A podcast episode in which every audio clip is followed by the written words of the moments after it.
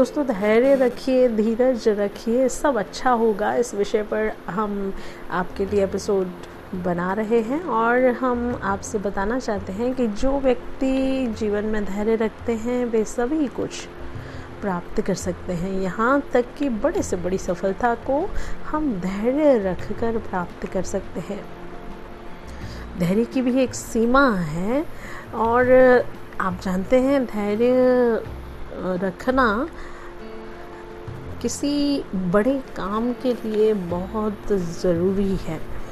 ज़िंदगी में हमें हर किसी की ज़रूरत पड़ती है। दोस्तों, साथ में हमें धैर्य की तो बड़ी आवश्यकता है, क्योंकि किसी भी कार्य में सफलता हमेशा जल्दी और पहले से नहीं मिल जाती।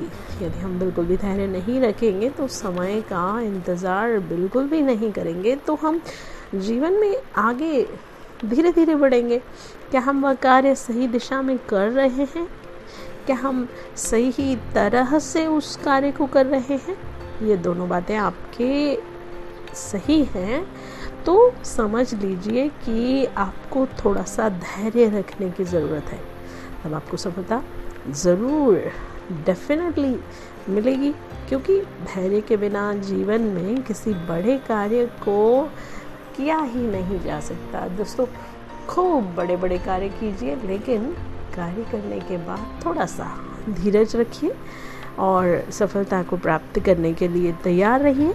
जी हाँ दोस्तों तो मिलते हैं हम ऐसे ही एक और एपिसोड को लेकर। तब तक के लिए tata bye take care, see you, व्यस्त रहिए, मस्त रहिए, बहुत खुश रहिए।